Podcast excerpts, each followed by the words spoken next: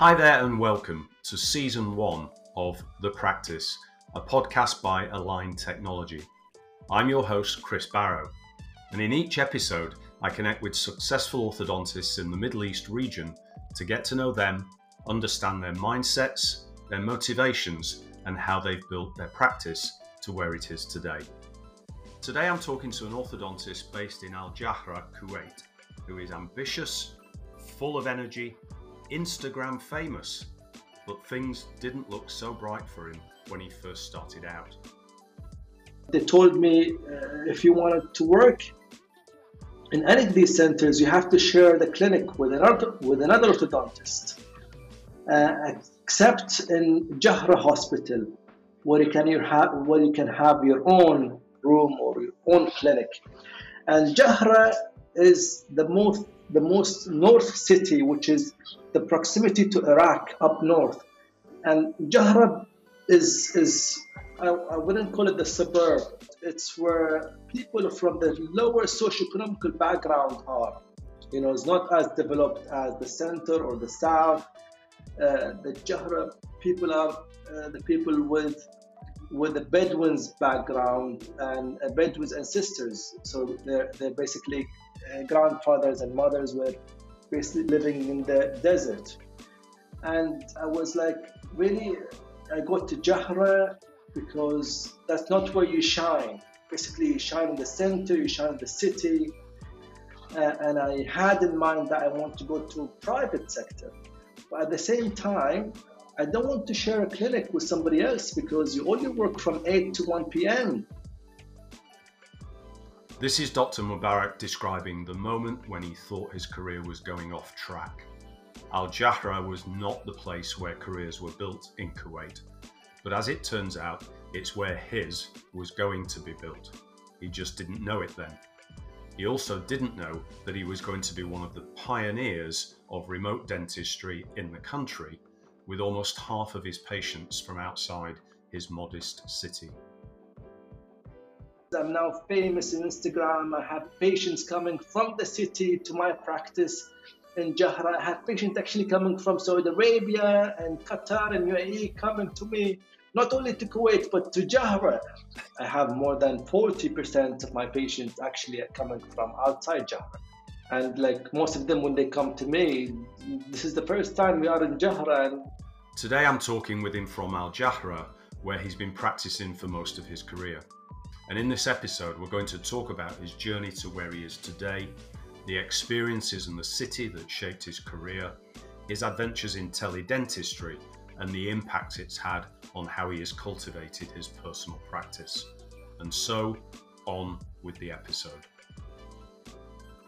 Dr. Mubarak Alsaeed from Kuwait is my guest. A very good evening to you, Dr. Mubarak. How are you? Very good. Thank you, Chris. Very good evening to you too. And I'm as excited as you are to know a little bit about you as, as well.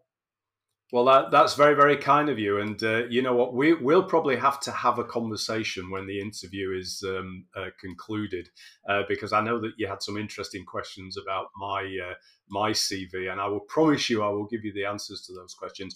But listen, I am going to jump straight into the deep end of this swimming pool because there was one standout piece of information about you in the brief that I was given. And I have to say that earlier today, I went to have a look at your Instagram profile. Uh, so I've already been there, I've already had a look, but I have a burning question. And the question is how on earth did you manage to get 44,000 people following you on Instagram? What happened? Yeah. So, uh, to be honest, first of all, now when, when we talk about social media, I think that is one of the most important factor for my success in my practice right now. So uh, I, I basically jumped on social media early on and uh, mainly Instagram. Uh, and I was regular and I was being myself. And uh, I believe the key to success with social media is just to be yourself and be regular. And as people and you know patients uh, see the true person behind that doctor. They get to like that person, and uh, you know they start getting interested about you, and you know to get to know you more. And uh, you know, month by month, the following started increasing, and I started, you know, whenever I get the chance to be more regular, more focusing on it, because as I mentioned, it was really one of the most important factors to the success of my practice. So um, yeah, this is how it built on to the stage that it is right now. Uh, when you look at the uh, the new patients who are coming to see you now, um, does it? Do you then factor in Instagram and your visibility on Instagram? Do you factor that in as being a very very important driver in bringing new patients to your clinic? Definitely, and what I feel that, that that's helping that you know when the patient comes to me, I feel they already know me before they meet me because they've been on my page, they've seen my stories, they've seen a little bit about my private life, which helps me communicating with them, which helps basically the whole process of getting to know each other much smoother. Uh, so it does uh, definitely help. Um, and I feel like the patients, when they meet me, they, they, they're basically at ease. They feel like they've met me before. They feel like they've known me before. And that also reduces the time that I have to introduce myself and so on and so on. So, yeah, it does really help. I have a few lectures that I give all over the GCC in the Middle East. And uh, one of the topic is how to succeed uh, with digital orthodontics. And one of the most important topics uh, is actually social media and marketing. Thank you. Um, so, um, I, what I want to do now is that we we we find ourselves in in the company uh, in this interview of somebody who has really established themselves as a social media presence uh, within the community. Um, but what I'd like to do now, as I always do, is to kind of take us back in history um, to uh, you beginning your journey in dentistry. And so um, I have a couple of questions. The first question is what, what were the influences uh, that brought you into the world of dentistry as a younger person in the first place? Uh, what attracted you to dentistry? And secondly, could you take us through your very, very early days in dentistry uh, through qualification and, and, then appearing as a, a, a, graduate into the workplace? So, how did how did this dental journey begin for you?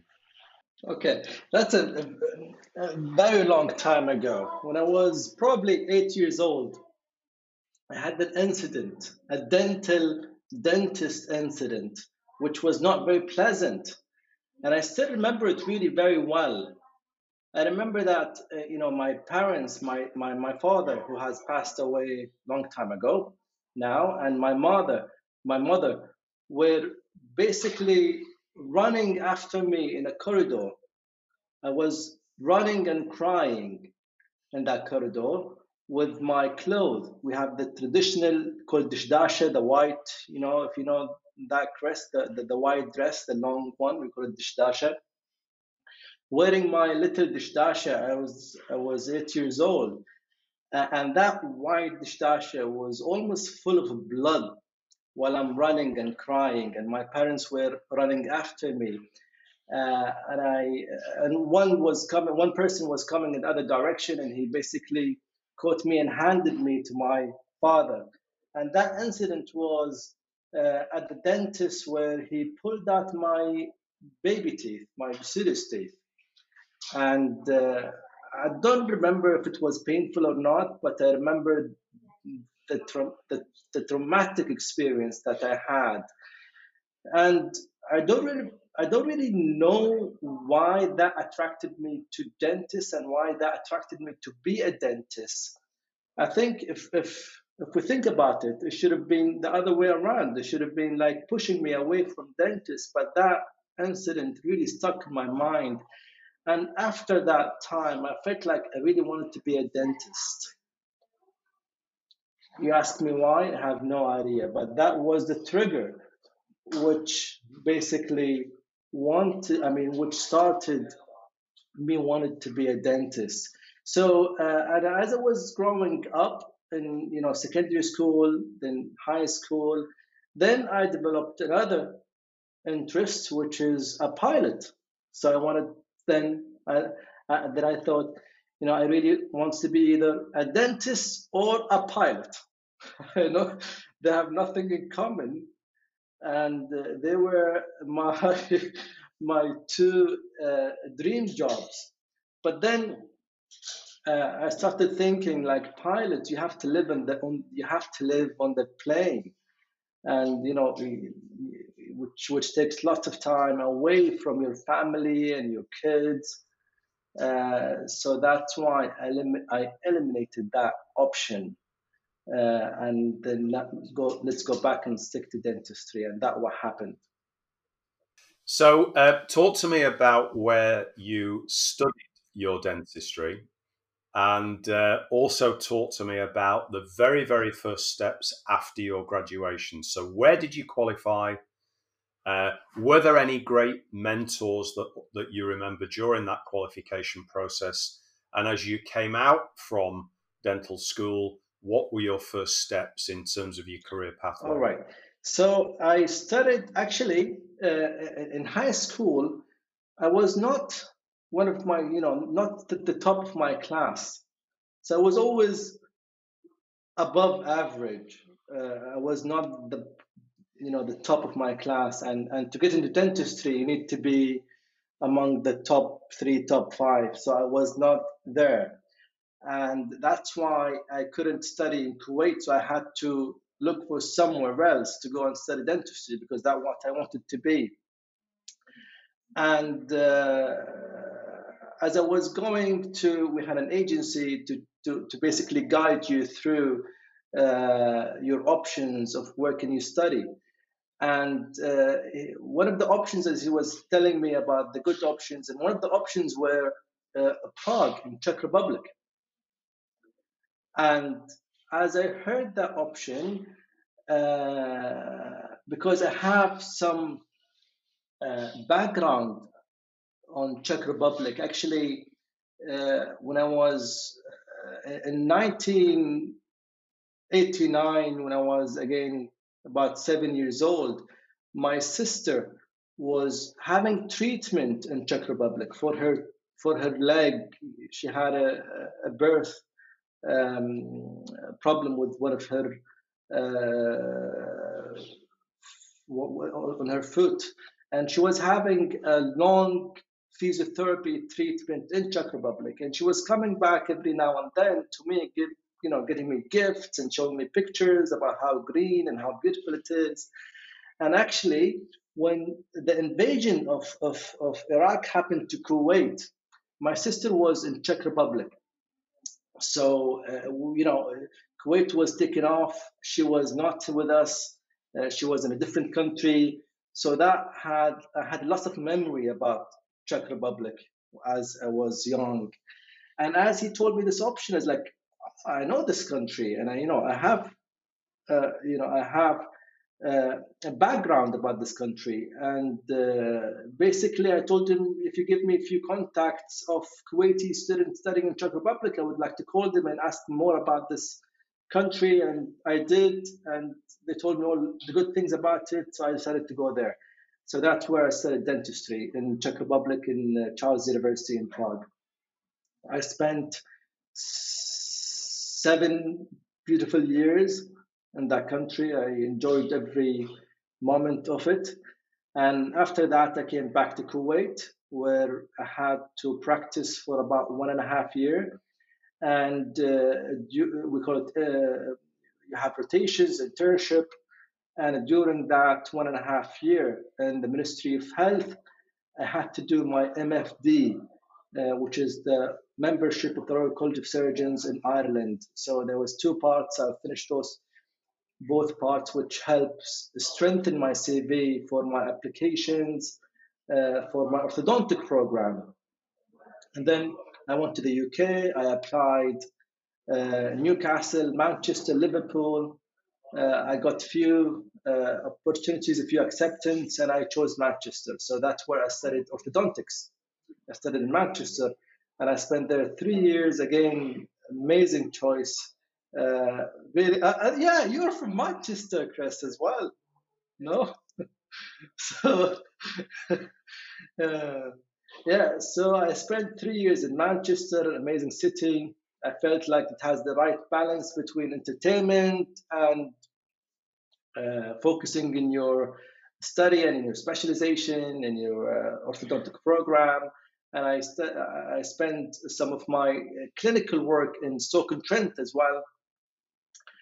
Uh, and after uh, Manchester, I did my MF, uh, sorry, MOrth uh, in the Royal College of Surgeons in Edinburgh.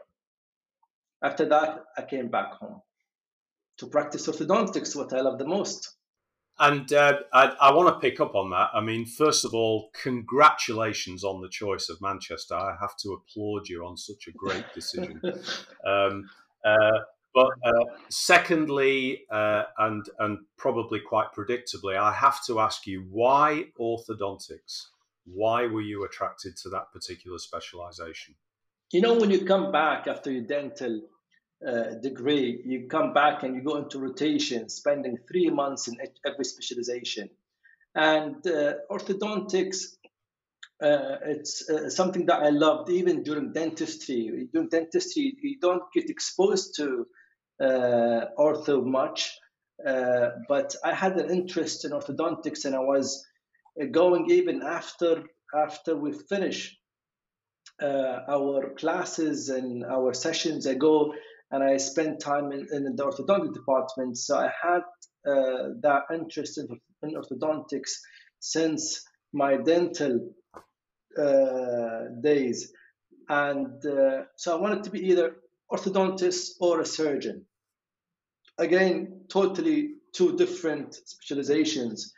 But I, I, I moved away from surgery because I wanted to be in private sector and I felt surgeon uh, they need to spend more time in, in the hospital where they do trauma, you know, uh, uh, orthognathic surgeries, cancer patients. So you have to be in, in, in what we call, what you call in the UK NHS, you have to be in the hospital. And I didn't want to do that. I wanted to be full time in private sector. That's why I went to orthodontics. What I love about it is that um, there is no cookbook. It's, it's challenge your mind. Uh, uh, no two two treatments are the same. It brings the creativity and the treatment planning in you, and that's what I like about it. It keeps you interested. Everything in you, every case is different, and that's what I love about it, and that's why I chose orthodontics. So you have completed your studies and you are back in Kuwait. And I believe that I'm right in saying that, that it would be normal in that situation then to work for the government in the delivery of dentistry. And I know that you did do that on your return, but also it wasn't that long before you were beginning to move into private practice. Um, so I'd be interested for our listeners on hearing your thoughts about that transition from government work into private practice. How long before that happened? And what were the influences in making that decision to move into private practice? Now, uh, uh, the law in Kuwait is that after you come from your specializations, you have to spend three years working in the government because you've been sponsored by the government to study orthodontics. So you have to give back to them um, three years of work. But I didn't do that. I moved right after one year of working as an orthodontist in the government. And to do that, I had to pay the fees they spent on me in Manchester back to them. And uh, why I left government because I wanted to be independent I wanted to do the things I am doing right now. I wanted to get into digital orthodontics early on. I wanted to get to aligners early on.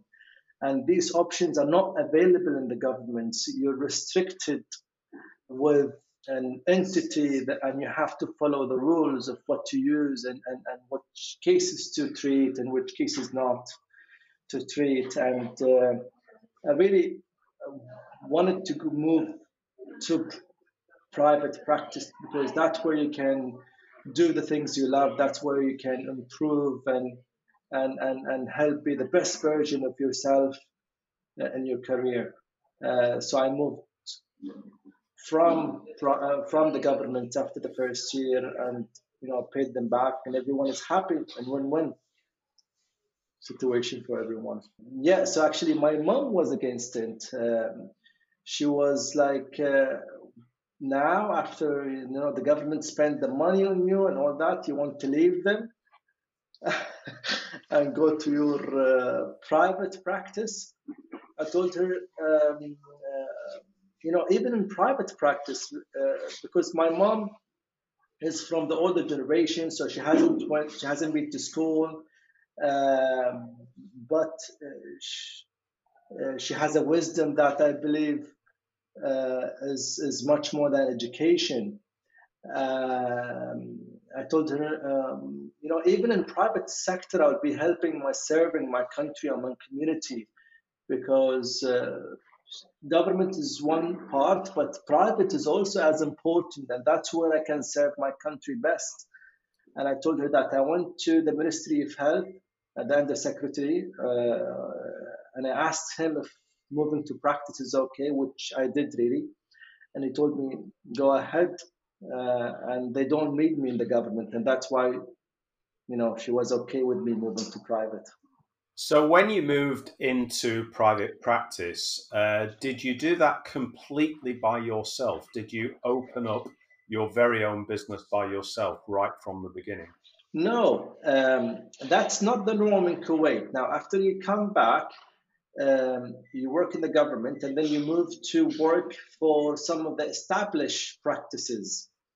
Uh, because the norm in Kuwait is not to open uh, uh, one unit or two unit dental practice. The norm in Kuwait is to have centers of different specialities like ortho, pedo, surgery, endo, and so on and so on. And that is not it's not easy to do when you don't have the experience, not the exposure, still nobody knows you. So I went and worked for a established dental practice. And actually, they gave me two offers. One is part time, where you can stay in the government and do afternoon, and one is full time. And the norm back then was people were doing part time. They hanged on into government sector because it's a secure job it's only from 8 to 1 o'clock uh, to 1 p.m.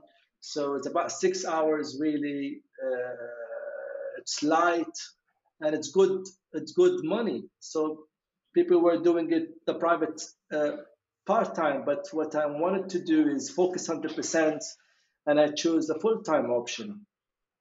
And speaking of, of, of, speaking of that, now when I came uh, from Manchester, um, we have in Kuwait, Kuwait is a small country, Chris. We are, the Kuwaiti is about 1 million only.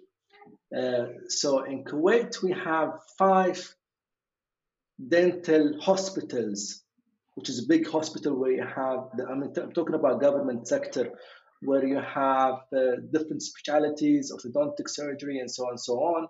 And you have small polyclinics which refer to those centers. And when I came uh, from Manchester, um, most uh, of these centers were filled up with orthodontists.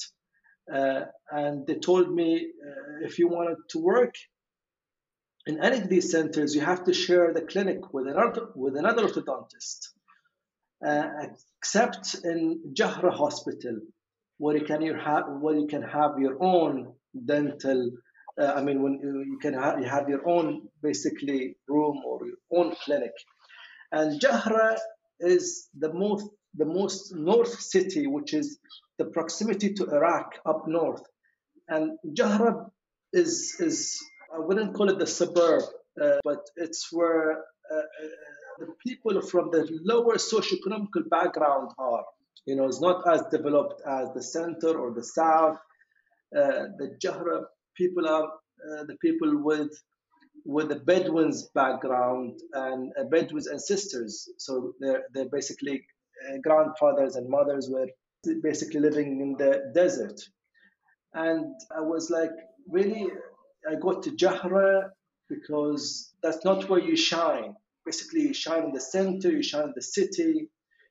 Uh, and I had in mind that I want to go to private sector. But at the same time, I don't want to share a clinic with somebody else because you only work from 8 to 1 p.m. And that's a very short time that if you share if you share that clinic with another orthodontist, that means you literally will work only three hours. And I came back full of energy. I wanted to work eight hours. I want to see as many patients as I want. And uh, uh, my family and my wife actually told me it's okay. You can go to Jahra. Opportunities are endless. Don't look at it this way. Uh, go to Jahra if that's where you want to do and see what will happen. Uh, also, that area needs qualified orthodontists to work and help help serve those communities, and uh, that's that's what I did. That's what I did, and I thought I'm going to be away from the spots, so nobody would know me. Even you know the practice owner, the established one, you will not be exposed to them. You're somewhere far. Uh, luckily, Bayan Dental came to me and they told me we're opening a dental center in Jahra. And Bayan Dental is one of the most, if not the most established dental center in Kuwait. Would you be interested to be the medical director for that center? Uh, and I thought, yes, I would love that. And I spent uh, eight years with Bayan Dental serving as the medical director for that Jahra branch. And now I opened my own dental center with 14 clinics with different specialty. And we are now running for one year. And after I moved, or after I decided I want to move and do my own, I thought, now where do I do? What, what do I do? Do I go and open in, in the city, in the center, where you can have a flagship center, you know? Because as you mentioned early on, I'm now semi influencers. I'm now famous in Instagram. I have patients coming from the city to my practice in Jahra. I have patients actually coming from Saudi Arabia and Qatar and UAE coming to me, not only to Kuwait, but to Jahra. So now I can afford and open in the center and I know I will be busy and I will be getting new patients, you know, from the start. But my wife, again, the the the reason why I stayed in Jahra, they told me, look, Mubarak, uh, you are what you are right now because of those people. Uh, and now, after you made it, you want to go and abandon them and open in the center. That does not sound right. And I thought, yeah, actually, you're right.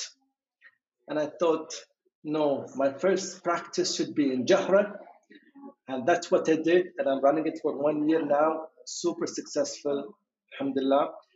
And right now, we're actually constructing another center in the city. And hopefully, it should be ready in about four months. Just satisfy my own curiosity here, which is that I. Uh, I am fascinated to hear that the, the population of Kuwait is 1 million. Uh, as you know, I live in a city uh, that has a population of 2 million. So uh, to imagine a country with a population of 1 million is very difficult for me. Uh, but if you look at Jahra, what, what is the population of the of the area in which the clinic actually is? What's the Jahra population? Okay, now if you look at you know the Kuwaitis are one millions, but we are with expats, we're about four millions. So the whole country yeah. with the expats, are, we are four millions. So uh, Jahra, there are about uh, 50,000 people. In, I mean, I'm talking about Kuwaitis, about 50 to 60,000 people, locals, but I'm not sure what's the population with the expats. Now, the expats in Kuwait are not as, you know, uh, the expats in Dubai or UAE, so they're not really um, uh, our customers. uh, they're mostly mostly laborers, mostly you know drivers, and so on and so on. So we don't count on expats. So 100% of our patients are just Kuwaitis. So there are about 50, 60, but I, I have more than 40% of my patients actually coming from outside Jahra.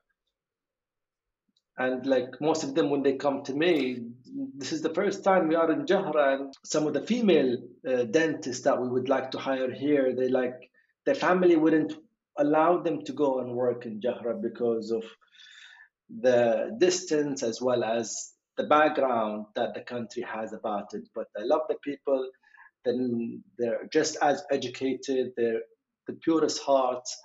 Uh, they have the most respect for doctors and dentists. And yeah, uh, I love it. I didn't see that coming, but so, um, would it be fair to describe you as somebody who is a scientist, but you are also a sentimentalist at the, at the same time? Actually, I always thought I'm a robot. I felt like, you know, uh, I felt like, um, uh, I'm sure that's not true, but, you know, uh, felt like I was trained to be a scientist, you know. That's why I thought when they when Align told me about podcast, I thought, you know, I'm not very good at this. I'm, I'm very good at you know answering uh, based on research and scientific facts, but not not not very good at just talking general talk. And um, uh, I'm not really sure if I'm a sentimental person, but I, I give you that to judge, Chris. uh, thank you. Now, um, I I want to bring us um, a little bit up to date because um, I want to uh, go to the start of the uh, COVID pandemic, and uh, of course, all of us, all of us, uh, were faced with huge challenges uh, when COVID first became on the news and we knew that this thing was happening. Um, when you go back to those very, very first days of COVID, when we all slowly but surely began to realize that this was serious, um, that it was going to have a huge impact on us. Um, there you are in your clinic in Jahra. What were the thought processes that were going through your mind in terms of business continuity as this new pandemic began to uh, unravel in front of us. What what how did you decide to deal with COVID?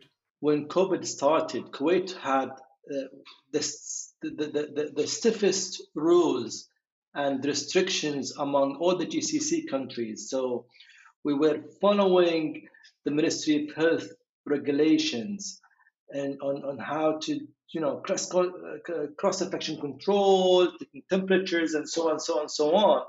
But uh, as uh, we have regular meetings on Zoom with other medical director, directors at I was at Bayan back then. We decided for the safety of our patients, the safety of our staff also, is to shut down all five dental Bayan dental centers. And of course, that is a huge thing to do and a huge step to do. And we thought, in spite of all the loss we're going to have, in spite of all the consequences, we have to go and take that decision. And right after we did it, in about one week, the Ministry of Health released restrictions to shut down all dental practices in the country. And that is, I mean, a tragedy, as you can um, uh, tell uh, to our patients, to to us, to you know, to the not only fi- financial in all in all aspects. It's a financial catastrophe. It's an emotional catastrophe. What will what will our patients do? Uh, without us checking back on them. And so it was a big, uh, a big, really tragedy. And uh, we didn't know really how could we deal with that? We didn't know what will we do next. So we were basically thinking on our fate, on what to do day after day. Uh, so we shut down in total for about seven months, complete total shutdown.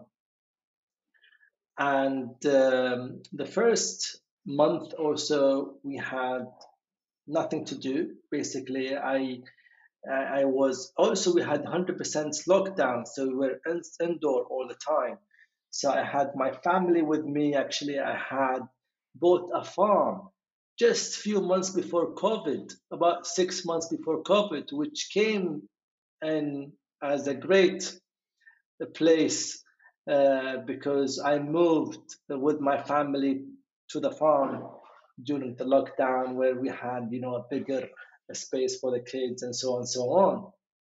But what really, what really helped us and what was amazing is that this feature which Align came with, and uh, which called this, this, this the Smart Consult, which is basically a virtual appointments that you have with your patient. So Align send us an email and said this is a tool that you can use to see your patients during that time. And then I thought with myself, like, really virtual appointment will that work? Especially that uh, all of my patients are female, and my practice is in Jahra, where is the most conservative uh, community, and females mostly are covered. Here in Jahra, they're conservative and I thought, will they be able to open their cameras with a stranger online? They might not really be willing to do that. So I thought this is most likely is not going to be successful, but nevertheless, I have to try it because I have nothing else to do. So I jumped on it. I was the first one to jump on that feature and with my social media, I was doing Instagram story. Actually, I Instagrammed uh, the first few patients, and I have the videos right now, and I show them uh, during my presentations and my lectures. And uh, yes, I still remember my first patient. We opened the camera, I opened my camera, and the patient didn't know what Zoom was, and I didn't know what Zoom was. So it was, you know, my secretary did a great job with sending them links to download Zoom, and this is how it works, and this is what you can do, and asked them to open the camera. I opened my camera, and you know, I share a screen. All this was new to us. We we did so we were like we really you know didn't know what was happening um, and you know I can see them, they can, they can see me. We share the screen. I show them what, which stage they are, at which aligner they are. Like, look, you are here now. You're aligner number 18.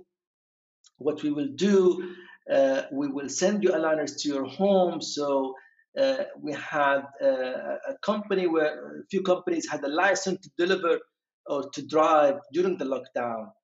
And uh, my secretary was, we issued her a license also to go to the clinic and to get the patients Invisalign aligners and to get them into bag and hand them to the delivery company. And the delivery company was driving and delivering those aligners to patient homes. And I was uh, recording uh, all of these experiences and the patient's feedback on my Instagram story. And people were fascinated and i get the feedback from my patients doctor what you do is amazing. How you are you know following up with us how you're coming out of your ways delivering aligners to our homes. And they were really appreciative and as my other patients saw that features and saw me seeing my patient sadly this was only available for the invisalign patients because that's where i can follow up, I can see at what stage they are, and I can um, deliver aligners. But for my fixed appliances patients, they were only an emergency tool if they have an emergency if wires came out. You don't really, you don't really, you can't really do much. You just give them little instructions and that's all. So it mainly was for my Invisalign patients, and my Invisalign patients were texting my secretaries through WhatsApp and saying, please book us in, please book us, book us in. And we were, you know, booking appointments. I was doing daily, every day uh, after my two little daughters go to sleep from 10 p.m. to 12 two hours. I see every um, uh, for, every 15 minutes one patient. So I see eight patients a day, sometimes 10, 12, so every day. Uh, and also there was a great tool for the practice to make money because we were sending links to patients to pay online. So it was a source of income where we had zero income to the clinic. So that also is amazing. Uh, so I really saluted Invisalign for doing this. It was an amazing feature. And now that I'm talking about, I'm getting all emotional. I think I have goosebump right now, Chris, remembering all of these uh, days. So even after COVID, it's not still COVID is still on. it feels like it's not gonna end. Uh, but we're using these features even when we're back to normal life, I have a patient now who uh, lives in Kiev. I have a patient who lives in Seoul. I have a patient who lives in the you know many of them lives in the US. I have many students who are actually in the UK in, in Manchester where you are right now, and I'm using the Smile Consult. I'm using the, now the virtual uh, monitoring um, uh, features. So all of these tools which we didn't know in the past when which came to help us during the covid days really we're carrying on using them right now. So uh, so what you have done is that you have turned uh, Jahra into a global center of excellence. Thank you. Thank you for that. Yeah i hope so. I hope so. And um, looking forward, and I think that you've made reference to this, um, as we move out of the pandemic, and and pleased that we do move out of the pandemic over the months ahead. Um, are you in a situation now where you will actually retain many aspects of that digital communication with your patients, um, even though it, that we may be more free to travel? Do you see digital communication, do you see telehealth as being a permanent phenomenon now in terms of how you deliver your services? Definitely, uh, Chris. I feel like what was uh, invented to be used during COVID is helping us right now, during and hopefully after COVID, uh, because now I'm more confident giving longer appointment to my patients. I'm more confident not seeing them uh, every month or so. I'm more confident seeing them every three, four months. And uh, I'm also using it for my uh, patient outside who lives outside Kuwait in embassies or be it patient that comes to me now from other parts in the GCC. As I mentioned, I have patients coming from Saudi Arabia and uh, Qatar and so on and I can serve those patients. So my my patient uh, basically segment got broadened with those features. I can afford to treat patients and see them really uh, once every five six months because I can monitor monitor them remotely. I can have those smile consult tools for them. So digital orthodontics is here definitely to stay. And uh, that was really obvious to us even before COVID, because looking at history, Chris, we know that when you compare digital versus analog, digital always wins. And be it in dentistry or somewhere else, we know that from history and we learned the lesson that digital always wins. Be it now digital currency, we know that digital currency will definitely win. It might not be Bitcoin, but you know, digital currencies will will win definitely. Looking at robots now, taking you know uh, robot versus humans in many jobs, we know that robots will win. Driverless car will win. uh, and so on and so on, and as well as digital orthodontics or digital dentistry definitely will win. And that one aspect is the teledentistry, uh, which could be used in conjunction with digital orthodontics or digital dentistry in, in, in general. And I believe the smart dentist should see that very clearly and should seize that and should jump on it and not to be uh, the latest to join the team. So I have to ask you, as well as being an orthodontist and as well as being a social media personality, um, are you also now becoming a farmer? Indeed, I am. Maybe a little bit about my childhood. As I was young, I had a little farm actually with all types of animals. I love animals since I was maybe five years old. My father had a big garden for me, which he had a big fence around it here, and he told me you can put whatever animals you want right there. And we have Friday animal market, and that was my best, uh, my my highlight in the weekend is to go to the Friday animal market. Uh, I mean, yeah, every Friday, and go and buy a new animal every Friday and bring them back to my garden. So yes, I love nature. I love animals, all sorts of animals, and I love uh, farming. Definitely, this is my weekend getaway. And you you have mentioned that you are in the process of uh, opening uh, a second clinic um, in the big city. Um, what if we look maybe three years from now? Uh, what does your business plan say uh, in, in, terms of your overall business? Where are you planning to go next in, in development of your business? Three years from now. Okay, um, so we're opening a second branch focusing in digital dentistry and digital orthodontics.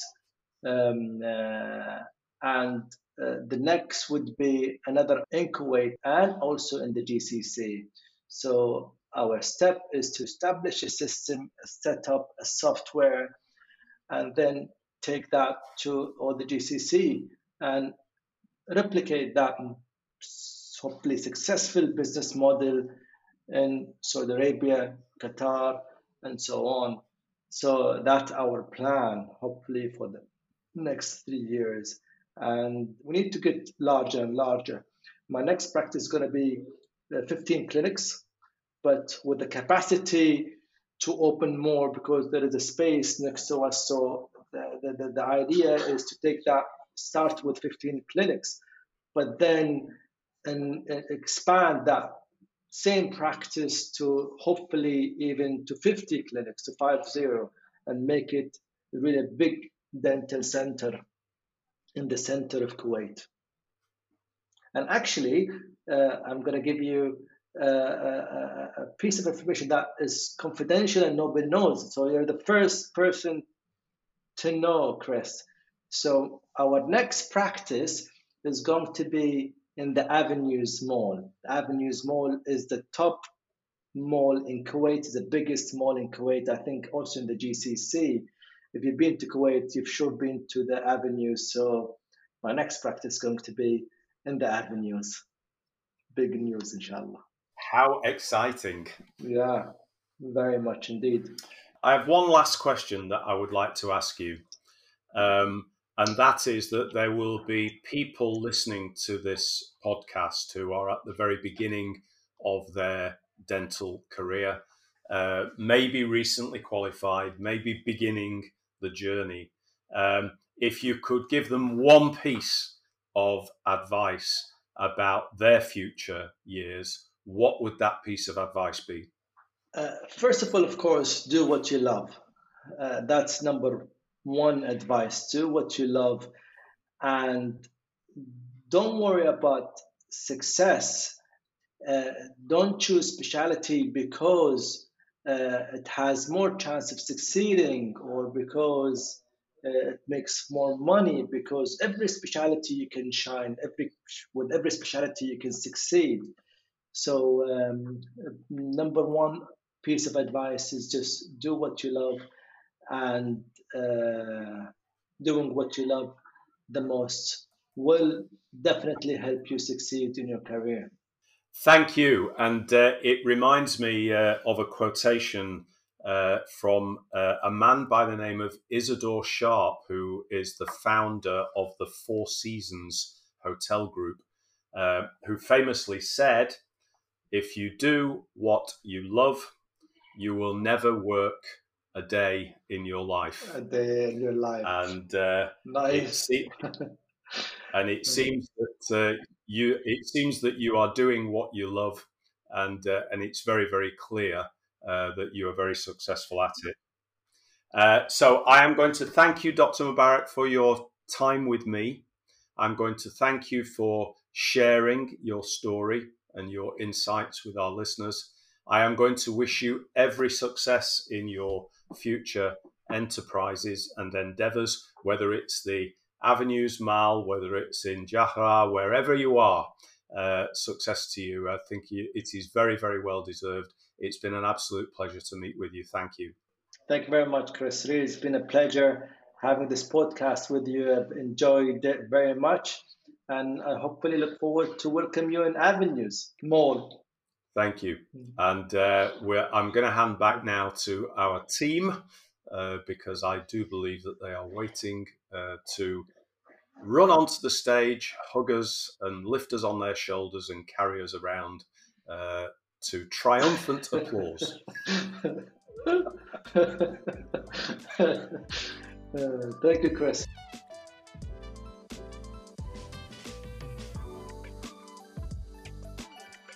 Dr. Mubarak's advice at the very end about doing what you love and not to worry about success, that may sound familiar, like something that you've heard before, but it does certainly ring true when you see it from the lens of his story.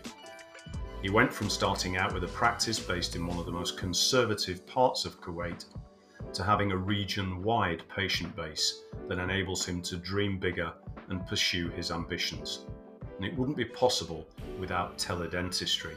That is the future. And that's it for this episode. If you've enjoyed it, please help us by rating and reviewing our podcast. It helps people to find us. And if you haven't already, do subscribe to our podcast on your favourite platform. In the next episode, I'll be talking with another prominent orthodontist from the region to get to know them, understand their mindsets, motivations, and how they've built their practice. And until then, I'm Chris Barrow, and this has been The Practice.